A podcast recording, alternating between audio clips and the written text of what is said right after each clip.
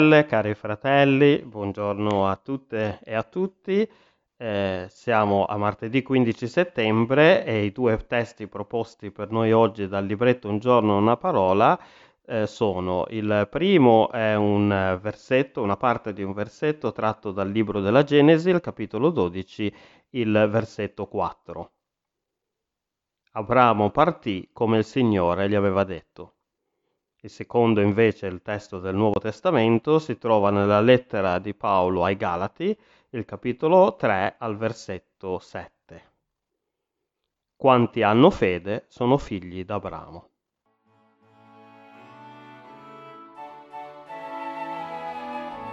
Nostra forza e nostra guida è il divin consolator lieta l'anima s'affida allo spirito del Signor. A lui gloria,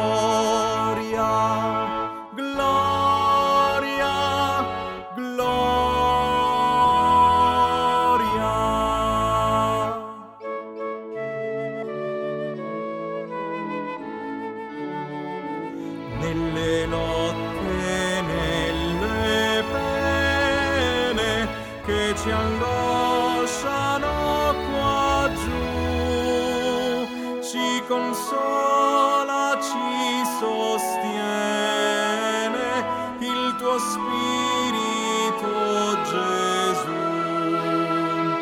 A lui gloria,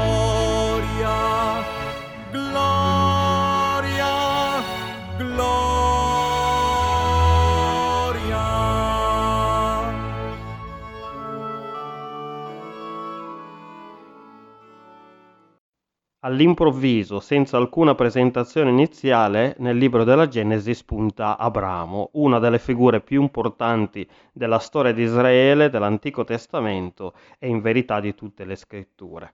Abramo viene menzionato per la prima volta al versetto 26 del capitolo 11, quando viene elencata tutta la discendenza di Sem, cioè uno dei figli di Noè, fino ad arrivare appunto ad Abramo, che era figlio di Tera. Negli ultimi versetti del capitolo 11 ci viene poi raccontato che Tera prese suo figlio Abramo, sua nuora Sara, moglie di Abramo, e suo nipote Lot, che era figlio di Aram, il terzo figlio di Tera, che morì precocemente, e tutti insieme si trasferirono da Ur, il loro paese natale, a Caran, nel paese di Canaan, dove poi Tera morirà. E così all'inizio del capitolo 12 troviamo la famosa chiamata di Abramo. Il Signore comandò ad Abramo di partire da Caran per andare in un posto ancora per lui sconosciuto, con la promessa che il Signore avrebbe fatto di lui una grande nazione, che sarebbe stato benedetto grandemente e sarebbe diventato fonte di benedizione per tutte le famiglie della terra. Così all'età di 75 anni Abramo, insieme a sua moglie Sara, che non avevano ancora avuto figli, e insieme anche al loro nipote Lot, ascoltarono la voce del Signore e partirono dal loro paese senza sapere esattamente dove sarebbero stati condotti da Dio. Questo è ciò che significa camminare per fede, avere cioè molto chiaro l'ordine del Signore, mettendolo immediatamente in pratica, anche senza sapere dove verremo da Lui condotti. Si tratta di una fiducia incondizionata nella parola del Signore.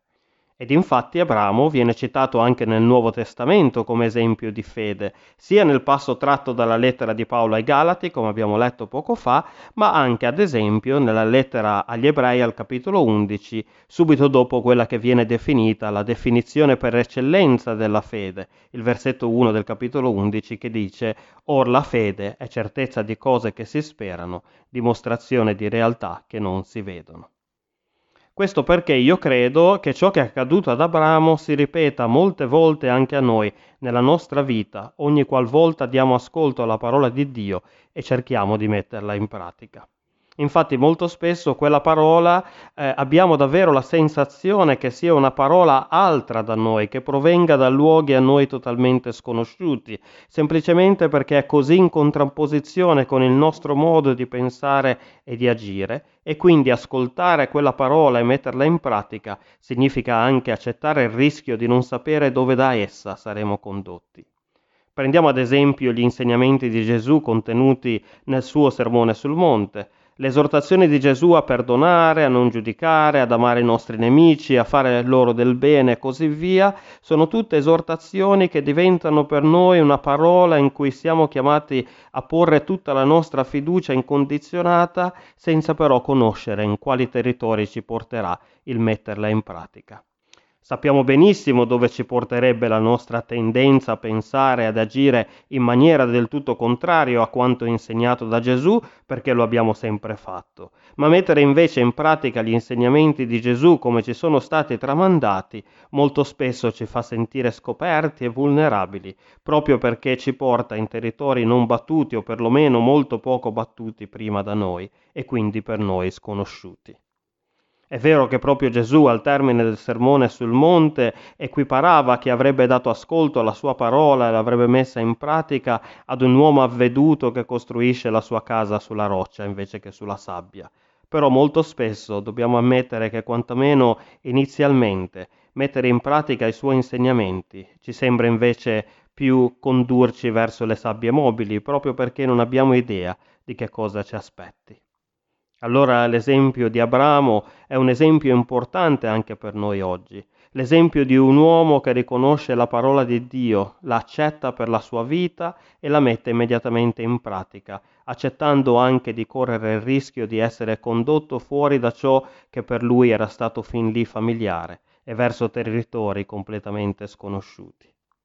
Cara sorella, caro fratello, l'invito che la parola ci rivolge oggi è quello di prendere esempio da Abramo, di fidarci del Signore anche quando è difficile farlo, anche quando ascoltare la sua parola e metterla in pratica è difficile ed è così diversa dal nostro modo naturale di pensare e di agire.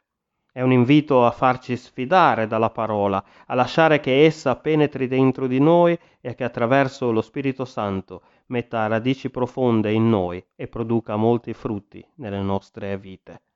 Amen. Preghiamo. Signore Padre Santo, ti confessiamo che non è per noi sempre facile seguire l'esempio di Abramo.